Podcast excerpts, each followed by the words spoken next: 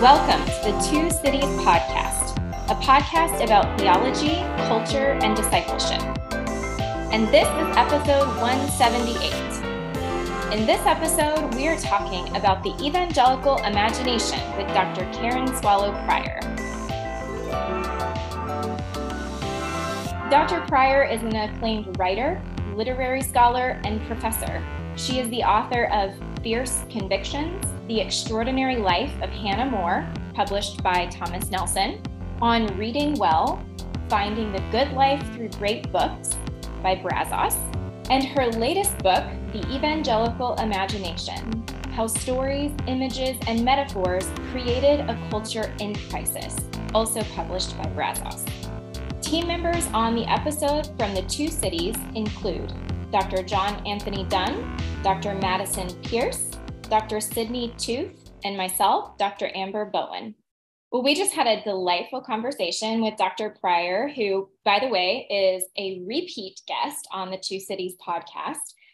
What did you guys take away from the conversation?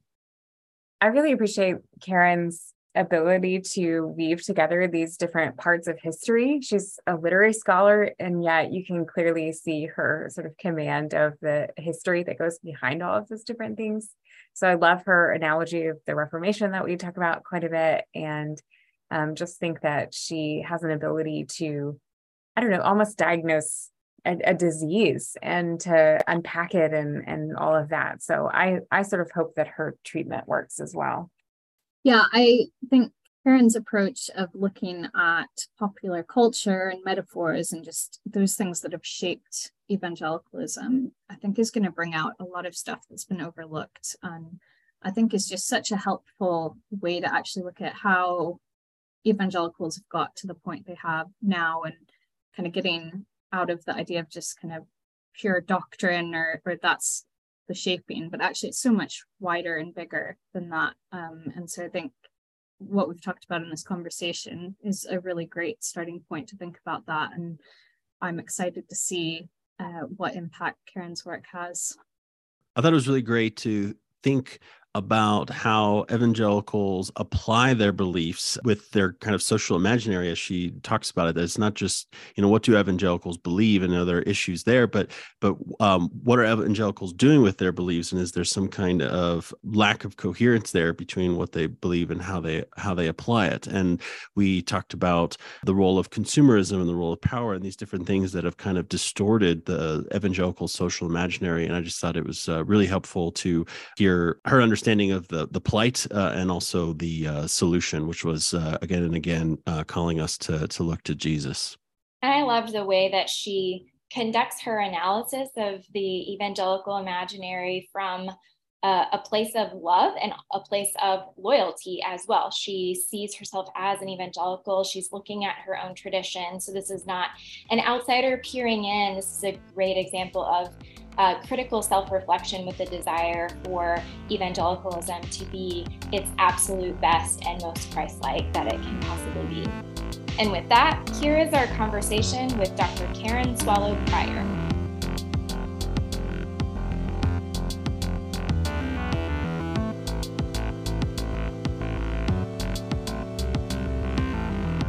Karen, we are thrilled to have you on the Two Cities podcast once again. Thank you so much for joining us today.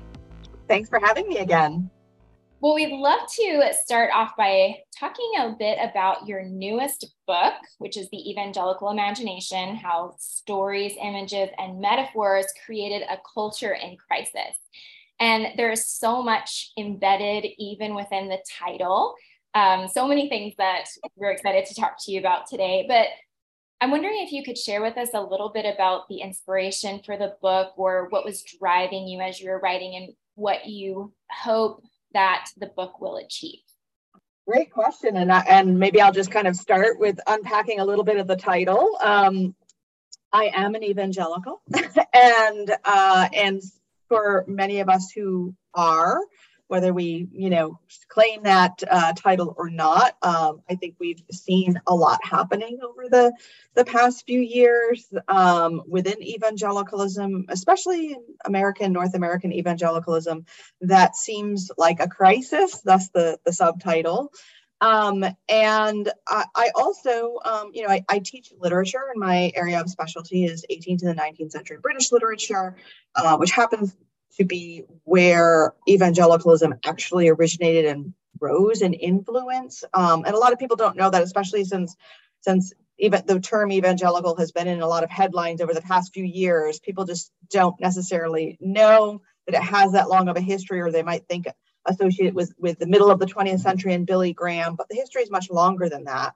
Um, and so, so the more immediate prompt for writing this book is just sort of my identity as an evangelical, watching what's happening. But also over the years, I have taught a lot of um, Victorian literature to my students in an evangelical context. And one of the things that just keeps coming up over and over when we study Victorian literature, the Victorian age is really the, the century that follows the rise of evangelicalism, but bears so much of its influence and exhibits so much of its um, influence. Is student we would read things and so many of the values and ideas and concepts and images of the Victorian age were ones that my students who grew up in evangelical subculture could identify with. And it was like their lives, not just the, the lives of these Victorian um, figures we were reading about. And so we would just stop and say, hey, is this, you know, do you think this ideal that we're seeing is, is it really biblical or is it just Victorian? um, and so those kinds of conversations just that that was the genesis of the book and i just sort of expanded it outward from there. So mark noll wrote a book called the scandal of the evangelical mind basically saying that the scandal is more or less that there isn't much of an evangelical mind. Do you think there's not much of an evangelical imagination then that's a great question so um, here's the thing about imagination is that we ha- always have one. It's always working. Now, it may be impoverished, it may be deformed, it may not be healthy. Um, we may not be aware of it. And and actually in the book, although the, the title has the word imagination in it, the connection I make in the first chapter is between what we generally think of as imagination and a bigger, more philosophical concept of the of the um, social imaginary. Uh, so what I'm really focusing on this book is the social imaginary, the one that I identify as being um, sort of the, a subset that is the evangelical social imaginary.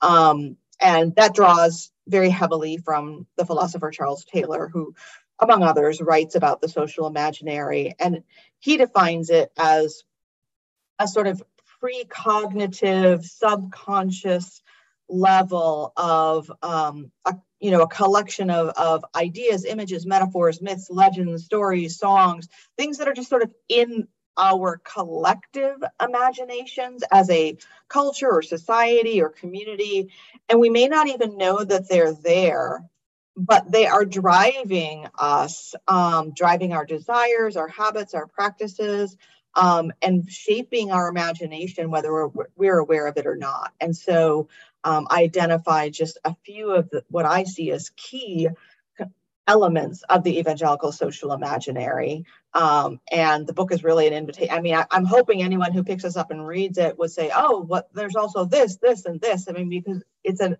really an infinite um, pool of of these images, uh, and all we can do is really just start to interrogate them um, and not leave them unexamined. And that's what I'm trying to model in the book. Speaking of unexamined, a common approach to looking at evangelical history or any kind of history of cultural or religious movements usually I found takes the form of looking at sort of the consequences of ideas, examining beliefs, examining concepts, and how those beliefs and ideas maybe had some kind of practical implication on, on a particular group. And I find it fascinating that you're not looking at the consequences of ideas or evangelical beliefs, you're looking at the evangelical imaginary, and you're talking about things like metaphors and images. Um, which, as you said, for Charles Taylor, really go undetected. And I'm wondering if you could explain a little bit why you chose to do that and, and why you think that this is such a powerful window into the evangelical world. Yeah, so I mean, p- part of it is just sort of who I am and w- what my life work represents. I mean, I I study and teach literature, and with that, other arts and culture. Um, and of course, I do write about ideas, and I don't think that the line, I don't think anyone would claim that the line between sort of an imaginary and an idea is necessarily clear. But um, especially within my, you know, not just my evangelical um, context, but even just sort of the Reformed Protestant community. I mean, we're really all about ideas and doctrine and teaching and and and actually my own story is one in which, um, for me, my Christian faith didn't really come alive or become exciting and meaningful to me um, until I discovered biblical worldview, which is all about ideas and, and applying like biblical teaching to this issue and that issue. Uh, and and I was very excited about biblical worldview, integrated it into all of my classes, and and um, and thought that was you know the answer to everything.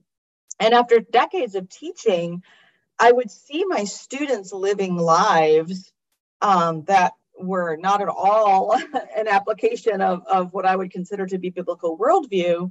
And I just, I started to wonder like, well, I taught them the right answer. I told them what the right application is. What what am I missing? Uh, and then it was around that time when I started reading reading the work of James K. A. Smith, who um, you know his whole um, uh, anthropo- a- liturgical anthropology talks about drawing drawing from Augustine talks about how we are not just heads on sticks, that we are desiring creatures before we are thinking creatures, and a light bulb went on for me um, that helped me to see that biblical worldview works for me because I desire think and apply and deal with concepts. That's my love. But that's not necessarily the desire that drives everyone else. And so I began to realize that really, you know, it is our desires that drive us.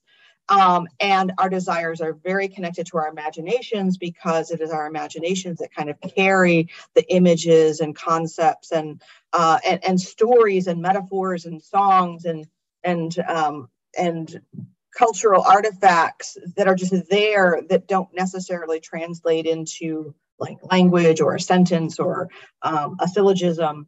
And so it just brought together for me all the things that are important to me like living the Christian life, finding the good life, um, art, literature, imagination. I thought this is just a way to kind of um, think about my particular community and my people and the crisis that we're facing right now.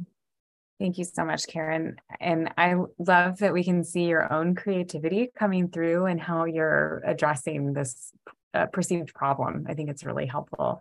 I wonder if you could help us to know what some of those images and themes are that you identified? What what are compelling visions for the evangelical? Mm. Well, you know, I, I think I have um, 12 or 11 or 12 in the book. I'm not good with the numbers, um, but that I identify. And, and I kind of, you know, I, I because my um, my academic work goes back to the 18th century, and I actually studied the rise of evangelicalism in, in working on my um, doctoral dissertation. I kind of started there and so one of one of the early metaphors or images that I treat is conversion, um, because at you know sort of the standard um, academic definition that is most accepted uh, today it comes from David Bebbington, who says that evangelicalism, in whatever denomination or place that it exists across history, um, has four characteristics called the Bebbington quadrilateral, and those are the centrality of the Bible, the centrality of um, Christ's crucifixion, uh, and the centrality of an activist spirit, and also the centrality of conversion, is the importance of that individual conversion. Uh, now that's a real thing. I, I, do believe that you know, in order to be, uh, you know, a Christian, you have to have you have to be converted. Um, and so I that's one reason I value evangelicalism is for kind of making that part of a center of uh, of the movement. but it's so it's a real thing but it's also a metaphor. It's also like an image. I mean uh, we, we can look throughout art and literature culture and see sort of this idea of conversion and having like a before and after and being something different. And again it's a real thing is, is central a central doctrine but it's also an imaginative thing. And so i think one of the examples i use in the book is is um, charles dickens who is writing you know he's like the most victorian of the victorian novelists. His works are deservedly well beloved. Um, and he wasn't an evangelical but he was part he, he was a you know a christian of some orthodox and unorthodox beliefs but essentially a christian um, but he he was writing and living in an evangelical climate and sometimes contesting some of those things or satirizing them. But one of his most beloved stories, um, A Christmas Carol, is essentially a conversion story. And it's delightful and it's lovely. I mean, Ebenezer Scrooge has a conversion. At the end, he has a new creature. Um, and so that's an example of kind of an image that's part of evangelical culture um, that stays with us. And, and there are lots of others, um, you know, more, more minor ones, but just con- the idea of conversion, the images of conversion, our conceptions of conversion, our how we imagine conversion might or should look like. We're, we're just immersed in that. And it's something I think that we, you know, we can if we don't think about it, we don't realize maybe how we're being influenced by false or deformed images of conversion.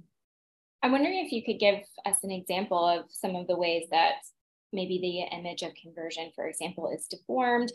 Um, and and what happens how our, our metaphors and images can become deformed and and what happens when they do mm. great question so um, a few things that I talk about in the book, uh, and actually, I, I, kind of talk about these in two chapters because closely connected to conversion is the story of our conversion or the conversion narrative, or what we call in evangelicalese the testimony. Um, so I'll probably talk about a, a, few things from both of those chapters. But um, one thing is that even though we as evangelicals recognize the reality and the necessity of conversion, there are other things that come along with that that may not necessarily be necessary or always true. Uh, for example, having a conscious awareness of a specific moment, date, time, hour of that conversion. Uh, many people do. But if you don't have that because perhaps you were too young, perhaps you are, you know, someone with um, a disability, perhaps you are someone upon whom that process has just been long and slow and hard, um, then it, you might not have that specific memory uh, or moment or conscious awareness. That does not mean that you have not been converted. Um, and so, so seeing the prevalence of something can be mistaken as a necessity for it. Um, and we see that with conversion. And I talk about that that I, you know, I became a Christian as a very young child, and I don't remember that moment, but I remember moments afterwards where I, you know, I was already certain of my salvation, and I was certain enough to um, take the step of obedience and being baptized um, later as a child. And I remember that well, and I know what it meant to me. Um, another thing that can come out of a distorted idea or image about conversion or, or the influence even of stories um, that grab hold of our imagination is the is the mistaken notion that um, our conversion stories should be dramatic. Um, that we should have a very marked difference between the before and after. Um, and if we don't have that then maybe our conversions are somehow lesser or less meaningful or less exciting or you know and if we think that then there's a temptation for some people um, to embellish their conversion stories. Um, and we've you know it, i think some of us have probably witnessed that. Or there's a there's a habit in, or practice in the church which i think is not healthy at all uh, to platform um, young believers who might have a dramatic story simply because they are a new believer and they maybe they're a famous person or a celebrity and we just want to have that stamp of approval from that particular crowd. And so we platform people and give them more authority than perhaps their Christian maturity um, can bear. So, again, the distortions of the realities can lead to some very bad practices that can be harmful and can therefore contribute to the crisis. That's really helpful, Karen. I um have just been looking at your table of contents page, and I have to say my imagination is completely captured by your subtitles for each chapter are amazing. Um, and I particularly because I work on eschatology a lot, love um, your rapture title of or how a thief came in the night but left my Chick tracts behind. Um, but I I'm just really interested in this idea of how certain expressions of evangelicalism will have certain shared images or metaphors that shape them. I live in London now, but I'm from the US. And I was teaching on Thessalonians recently to students and talking about rapture and left behind and just had totally blank faces because for evangelicals in the UK, that's not sort of a it, it is here a little bit, but it's it's definitely not a shared shaping mm. uh, metaphor or image. I wonder to what extent for some of these do you see the metaphors you explore as widespread or more kind of subgroups or um, certain pockets of evangelical? No, that's that's really an important question, and um, a couple of points that I make in um, the beginning of the book is that, first of all, is that there is no such thing as one evangelical social imaginary. Um, I mean, even Taylor and, and, others who talk about social imaginaries um, almost always use the plural. So I kind of make that caveat in the beginning that there is no one. I, sometimes when I use the singular, uh, it's just because it's like easier and, and less clunky. Um, the acknowledgement is that there is no no one. Um, and then also, I really am, you know, I'm an American, I'm writing in an American context with an American publisher. So that really is the context. Um, and even though evangelicalism began in um, England, came over in the 18th century, and there's, you know, there's the, the, um, the evangelical revival in England, the Great Awakenings in America that are sort of parallel, and there was cross fertilization. Um, I'm still, you know, I'm really writing about that crisis that just really in 21st century American evangelicalism. So some of the things will not resonate necessarily with others and in, across the globe. And evangelicalism, and that's that's another sort of comfort or solace or reality that evangelicals in America need to face is that you know evangelical is not just a polling category or survey category um, that comes up around the times of the elections, even though that might be the only time you hear it, it is a worldwide phenomenon. Um, and so that's an awareness we have to have as well. Yeah, absolutely. And I think even with things that aren't necessarily shared images, the way that in American evangelicalism some of that plays out actually does, right. it, it kind of comes back across the pond. And I think British evangelicals sometimes just aren't even aware of how some of their theology then gets shaped by things that have been shaped by American concepts. So I think I think it's really important. Um, even though you're writing in the American context, I'm sure it's going to have resonance beyond that.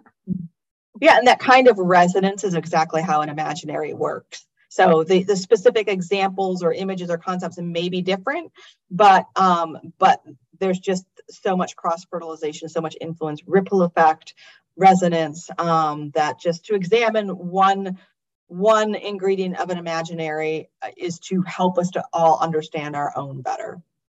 I appreciate that you are connecting us to some of the historic roots of evangelicalism, and of course, you're, you know, pushing us to this more global phenomenon um, or more global view of evangelicalism. But at the same time, um, even though you're expanding our ideas, you're you were also mentioning toward the beginning of this that there has been a shift in the last few years. So, what are the sort of historic images, and how have those become deformed or malformed more recently, or or have there been images that have fallen, at, you know, out of view or something like that? Well, I'm thinking about the current crisis that I think many of us understand evangelicalism to be in, especially American evangelicalism and everything that it touches. Um, I think I think the image idea as well as the historical fact uh, of the Reformation is important. So one of my last chapters is on Reformation, and of course I talk about you know the Protestant Reformation um, that created who we are today and has so much power. But in looking at that and looking at the things that brought that Reformation about, um, I really do think that we are faced or going through another Reformation.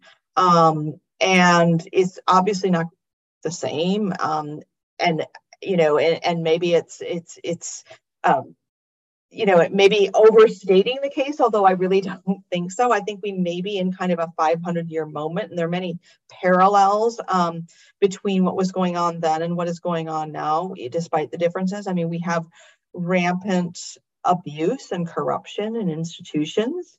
Uh, we also have a kind of illiter- a functional illiteracy.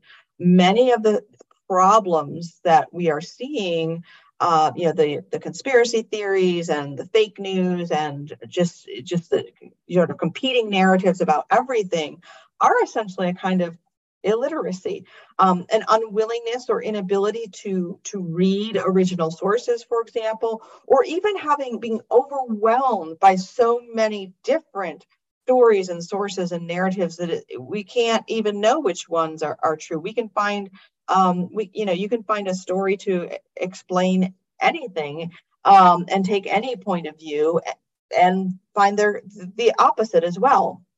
And so um, what i say in the book is that kind of sifting through all of those things is that if the original reformation the protestant reformation was over correct doctrine um, because of you know because of the ability of of more people to have the Bible in their hands and to read what it actually says for themselves. Which we still we you know we still have that ability. Um, we still have we now still have Bibles and we can read them read them if we want to. Um, but maybe what we're not doing well is applying that teaching. So it may be a reformation of orthopraxy um, as opposed to orthodoxy. And we always we've always needed both, uh, but it's a matter of emphasis. And I think the fracturing that we're, we're facing and the apocalypse that we're facing and the crisis we're facing is because we who have the Bible can read the Bible, and many who teach and preach the Bible um, collectively we are not um, applying it well um, in our individual or you know or communal lives and that's what is being revealed i think um, by this current digital age which ha- certainly has parallels in the rise of, of print culture and that's exactly why i think that um, it's it's a really smart idea for you to focus on imaginary because it's not so much this question of right doctrine as it was 500 years ago. But what you're saying is the problem that we're seeing has to do with our imaginary. We're not applying the doctrine, not because we don't understand it, but because our imaginations have been shaped by something completely different, or maybe a, a, a deformed version of, of these doctrines. Um, I'm wondering what you think i'm trying to think of what historically and culturally is different between you know then and now and you mentioned how there's a lot of uh, comparable situ- situations to 500 years ago, uh, or just during the Reformation more generally, like illiteracy. I also can't help but think about how we have our own indulgences. And I've thought about this for a while um, of we have our own, you know, stores full of paraphernalia. You know, you need to buy the latest book or the latest translation of the Bible or the latest conference ticket or the latest whatever. And these are things that kind of show your status that help you grow, quote unquote, um, in, in your identity as an evangelical. Um, but it's a very consumeristic version of, mm-hmm. of indulgences. And so I'm wondering what you think maybe consumerism, and this might be what's different in the US, unique to the US, but what effect has consumerism had on our social imaginary in the evangelical world? Mm-hmm. No, I think I think that is consumerism has had a huge um, influence on it. And I, you know, again, this is um, this is more sociology and economics and uh, much more than I can um, can expertly handle. But um, I do I do spend some time talking even about the beginnings of that kind of consumerist attitude, especially in the 19th century, sort of with the rise of of trinkets and home decor in the Victorian home. Um, and so there really is a long history, but now what, what we have because of technology and because of digital media is we have that, you know, times 10 or 100. Um, and so I think there are many elements of not just evangelical culture, but um, you know, all of modern culture um, in, in a late capitalist um, society. And that's part of the fracturing too. And, and for Christians, that's something we have to, you know, we have to examine the way that we are imagining what it means to um, to live out our faith and to embody our faith. And it's much more um, than buying a T-shirt or the latest bestseller book. And I mean, if there there's anything wrong with those things, but we have to understand what they are and understand their limitations. Um, and I do think that's actually one of you know one of the things that gives me hope is that I do think that um, you know to general generalize younger generations are leading the way in that area. Um, I think the pandemic you know that has um, caused a lot of re-examination of values and lifestyles and including consumerism so uh, it may be that we are seeing some things through to the other side in that area um, but one you know one thing to that's to draw this example out a little bit more and draw more a great more a closer parallel to 500 years ago um, you know we don't have as evangelicals we don't have a pope and we don't have all of the priests that we uh, and the pardoners and the summoners and all the, the lay people that go along with it um, that are formally part of our tradition. But we do have grifters. We do have grifters who are selling their messages that get paid for with clicks and uh, I think I somewhere in the book I compare those um, grifters and those kinds of tweets and um, social media clicks to the magical sheep bones that we read about in Chaucer's famous um, Pardoner's Tale. I mean, so we have we have corruption um, at the kind of lay level well and obviously higher than that but but that's another parallel but it it but it's it's tied together with consumerism because we do consume those messages those feeds those articles. We click on them. That's why they call them clickbait and we take the bait um, myself included. So that's another kind of consumerism that i think is contributing to the current crisis could you also talk about how um, power has uh, contributed to the current crisis and how it has uh, formed so much of our uh, current uh, social imaginary, especially in uh, the United States? So, when I think about you know evangelicalism in um, the 20th century, you know, in the 70s and early 80s, there was a high escapist mentality. Like we were just talking about eschatology a little bit ago with Left Behind. It's like we all thought we were getting out of here, right? And then it's it's almost like with the the delay of the Parousia, so to speak right we've had to sort of like make heaven on earth right with the kind mm-hmm. of rise of the religious right and and current um developments uh related to power i'm just wondering you know how you see uh power playing a role here because to me it seems so contrary to that kind of broader evangelical eschatology of escape and you know it's going to get worse mm-hmm. before it gets better and all this stuff so it, it seems like it's a sort of um, a counterintuitive approach in some ways, given the eschatology. So I'm just curious uh, to hear your reflections on that. Mm. No, that's a great question. I mean, of course, power is has always been around as an abuse of power as long as human beings have been around. So that's that's always with us. But I think what the, in this moment that we're in now, in this era of late modernity, um, I think what's tricky and and is part of the imaginary that I'm talking about is that that power doesn't wear a pope hat for us. Power doesn't wear vestments and robes necessarily. Power often looks like the cool hipster young pastor who acts like your best buddy.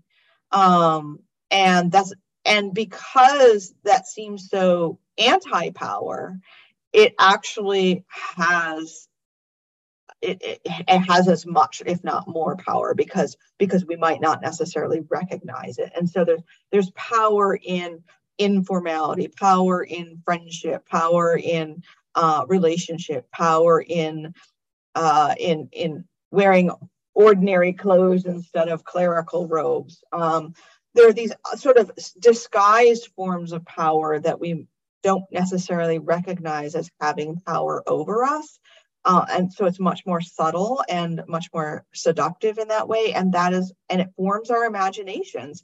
And so that's why we have to look at it. Or it could just be, you know, I mean, I think this is part of the temptation that we have to um, to place our our our our faith too much in political outcomes and political figures. Um, it's a way of exerting power. And and you know we are you know it's it's i'm not saying this is easy. I mean we are to be good stewards. And we do believe as christians that god's truth is good uh, for the flourishing of all human beings. And so we want to see human beings flourish. And yet if we put too much trust in human power then we are undermining the very thing that we say that we believe in.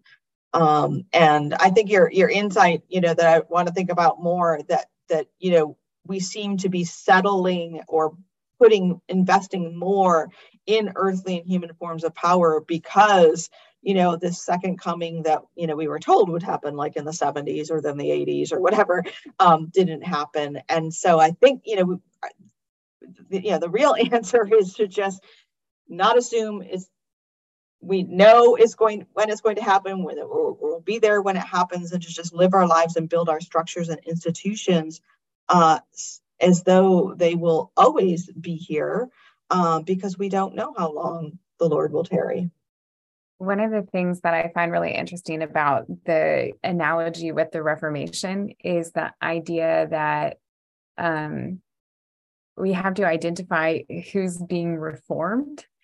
Um you know or who who's being changed in that. And i it also so that's one piece but it, it also strikes me that um our reformers especially those who are well known uh, had different approaches in their relationship to the power structures that were in place.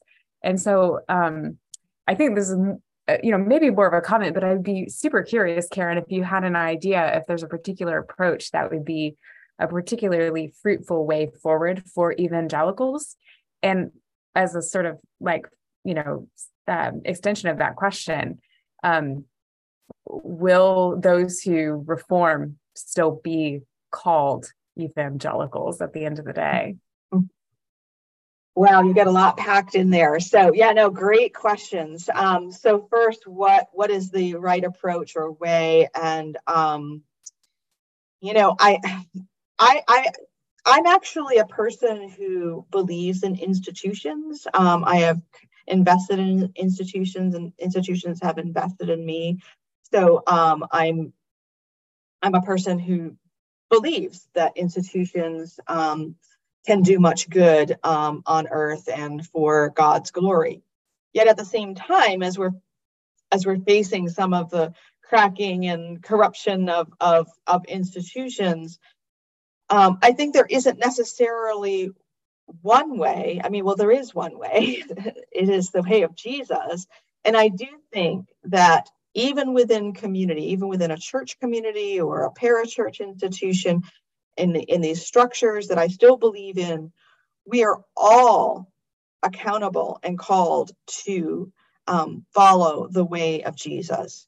And so it is going to look different um, for different people in different places. So there are people who are going to be called to be part of, you know, reforming institutions, um, whether political or or um, ecclesiastical or parachurch. Uh, and there are going to be people who are called to out of institutions, as I, you know, I, am in, in that season now. Um, and but yet what's the same is that we're all called to just conform to the way of Jesus and whatever place or role he puts us in. And those places and roles change. And I think that's what's hard for a lot of us to. Uh, well, I, am projecting. It's hard for me because I'm a person who doesn't like change, and I just, you know, I just want to you know find the way and and stick to that and um and and not have to change anything um but even those of us you know like me who just don't want anything to change uh, the world is shifting and cracking and the foundations are cracking around us. So we really have no choice. We have to kind of adapt um, to the cracks that we're seeing the cracks that we're exposed to. Um, and so i guess my as a kind of a long-winded way i guess my my tentative answer to your very good question is it's still you know it really comes down to to individual believers obeying the call of christ in the way of christ wherever we are. And i know that seems simple but um but it, it's not simple when we have other competing goods um that are you know that we're, we're choosing among. Um because that's essentially what ethics boils down to is choosing between competing goods and trying to figure out what's not just good but what's better. Um, and so i think that's kind of the moment that we're in now. And then you had a second question that was so good. What was the, the second part of this? I was curious if you had a, a sense whether um, the faithful, uh, you know, the reformers, if they will be those who are identified as evangelical, or if there will be a schism that yields some sort of new terminology for the the. I don't. I don't know. I don't know how to label them, but the, those who are mm-hmm. reforming, I mm-hmm. suppose. Yeah. No, I love that question, and, and I'm I'm so solidly on the record since at least 2017 in a book called still evangelical saying i'm still claiming the label i'm still evangelical i started out this podcast doing that and with that said i i want to say um, that there may be an you know there may be a fracturing a reforming that takes place that um, other people historians perhaps after my my life on this earth has ended um, give assign a different name to. Um, I haven't seen one yet. I'm entirely I, I don't I feel like that's the the history that we're living right now and that the history books will tell. Um, and whether you know it will take too long that that I won't be able to see it or know what it is. Um, I we it still remains to be seen, but I think that very well could happen. I think that there could be some sort of reformation uh, and however that works itself out, there could be different um, names applied to those who go different ways. Um, I just hope that I'm, um, whatever way I go and whatever name is assigned to me, it's the one that shows the way of Jesus the most. Amen. Thanks, Karen. When, when I think about the evangelical scene in North America right now, and what are some of the characteristics or what, what adjectives come to mind, I guess. One of the things that I think frequently is the word angst, mm-hmm. a, a, kind of general anxiety um, and angst. And it's everything from an angst about being saved, you know, am I really saved? Or did my conversion stick? Or do I need to go back to the altar? Or is this person really saved? How do I know if they're really saved? um, and or maybe what false ideas are lurking in the background of this film or this mm-hmm. um, this book and can we identify them and pull them out kind of this like hermeneutics of suspicion like on steroids and usually not done very well but where where do you think that that is coming from mm. and with that what is the what is the good desire behind that maybe historically rooted uh, what is the untwisted version mm. of, of, that distortion do you think mm. that's such a good question and um, yeah I, I, definitely like angst is a is a good word to describe it but even at a lower dose the word i sometimes use is like nervousness like why is everyone so nervous right? Um, we we can go before the throne boldly. Like if we if we really believe what we say we believe like we should be confident. Um, i wrote an article a few years ago talking about hospitable orthodoxy. Like if we if we believe our faith is orthodox like we should be the most hospitable confident people to um, to host questions doubts skepticism all of those things that um, and so you know, why are we so nervous or filled with angst? Um, well, I, I, think again to go back to consumerism, I think there are a lot of um, people and places and businesses that have can make a lot of money um, stirring up those anxieties and those questions. Um, I mean, we know there's an entire sort of fashion industry that preys on women's images to make them feel less than, and we know that that, and men too, we know that that works. Um, that that creates, um, you know, money for those who do that. And so I don't think Christians or evangelicals are exempt from those kinds of, of efforts, um, whether they are intended that way or not. There's there's a lot of money to be made from angst and nervousness. Um, but the good side of that, I mean, again, we can go back to the Puritans, um, the Puritans who um, were known to be self-reflective and kept journals of you know of their inner lives and their uh, just, just sort of measure um, the evidence of their sanctification. Uh, now that obviously can go too far, but you know, um, as someone who's just recently and for the first time in my life entered therapy, um, you know, self reflectiveness is good and healthy. I mean, I think my habit, my own personal lifelong habit of, of, of circumspection and self reflection has aided me more than I realized until, you know, uh, until I reached this, my own moment of sort of personal crisis, um, that I actually have a habit of the self reflectiveness that's that's it's not just a spiritual thing but it's an emotional and intellectual thing that i think um, helps us to be healthier in in every respect. So so it's there's a tension there but i think for the christian um, that tension should always shift on the side of, of confidence. And um, and i don't mean self-confidence like pride and haughtiness. I mean confidence in the lord um, that you know and even you talked about like having angst about other people's salvation.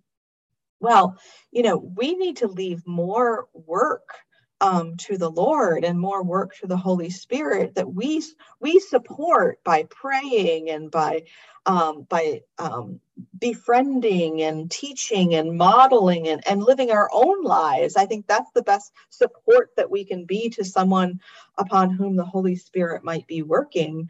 Um, but we cannot take the place of the Holy Spirit. And a lot of what I think that the angst that we have um, comes from from from that from that desire. And again maybe i'm just projecting because i like to be in control and take charge. Um, so it's as much a struggle for me as it is for anyone but i think that's um, yeah that that's a lesson i i learned and if i have time on uh, just a quick analogy um, early in my life in my 20s i was um, the principal of a, of a christian high school. Um, and um, it was in that place and in that role that i learned when I would work with parents and work with students, and I would see parents um, make what doing what making what I thought would be mistakes in you know in raising or disciplining or teaching their children, and I would do what I could, but but I had to learn early on that um, God in His providence did not make me the parents of those children he made their parents their parents and they have accountability and authority that I didn't have and I couldn't take. And he gave me a different role, and that's what I was accountable for.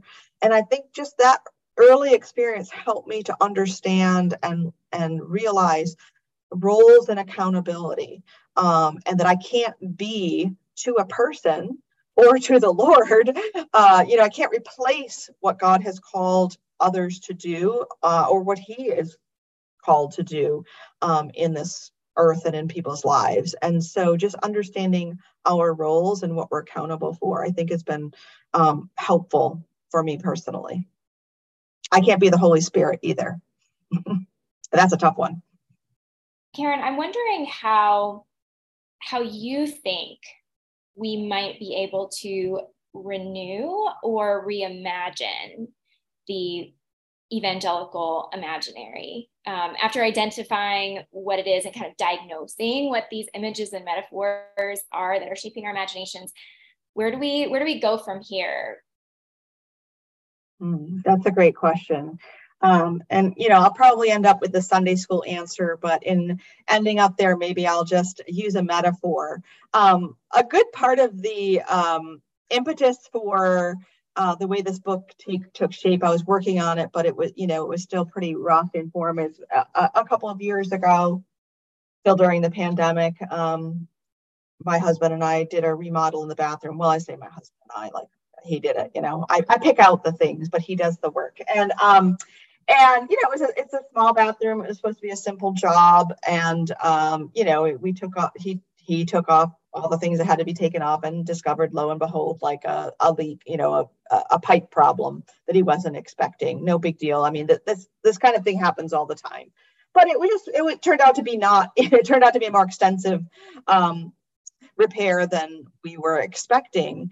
And so it's a simple metaphor, but you know, it, the way that it answers your question is that, you know, and this is what I'm trying to do in this book, and I, I use this metaphor in the beginning, is to say there's so many things we don't think about because they're covered up in pretty paper, wallpaper, and tiles and flooring. And it's when we kind of decide um, that we want to change the look of something often that we do the digging and we find out that these things that we haven't been thinking about that are the structures and the support and the bones of something and the water supply the most important things that we just haven't had to think about need repair and um, i think that's what we're facing right now in evangelicalism. You know we've we've had a sort of glossy nice veneer for a while for some of us not everyone. Um, certainly, there have been people who've not had that, but for me, as someone who did has had a good experience, um, and kind of stripping away the surface, I'm seeing um, what's underneath, and I think a lot of us are. And so, in a real home remodel, when we're picking out um, the new look, we go to you know the the lumber yard we look on instagram we look on pinterest do people go to pinterest anymore? You know we look for the examples. We see, we we we get our eyes we say oh i love that look or i love this look or i want this. That's what i do. Um, and so when it comes to our faith we have to go we have to look at the only example that is reliable and true we have to say oh i want my faith to look like that. I want my church to look like that. I want my school or classroom to look like that. And the that is Jesus. Um, and we just have to keep looking at him and see what he looks like in his entirety, not just in this verse or that verse. Um, but we have to we have to want not just the you know we have the foundation has to look like jesus but also the veneer and the decor and the surface has to look like him too. And so much of both um, don't right now. And so um, we just go back to looking at him and trying to replicate that in our in our homes and in our lives and our organizations um, and in our souls it has been such a delight to have you on this episode with us today. Thank you for coming and sharing um, about your new book, um, which is just such a, a, a masterpiece of a, of a text, I think is so relevant for this time. So we appreciate your hard work on that and for taking the time to come and chat with us about it. Thanks for having me. It's always a delight.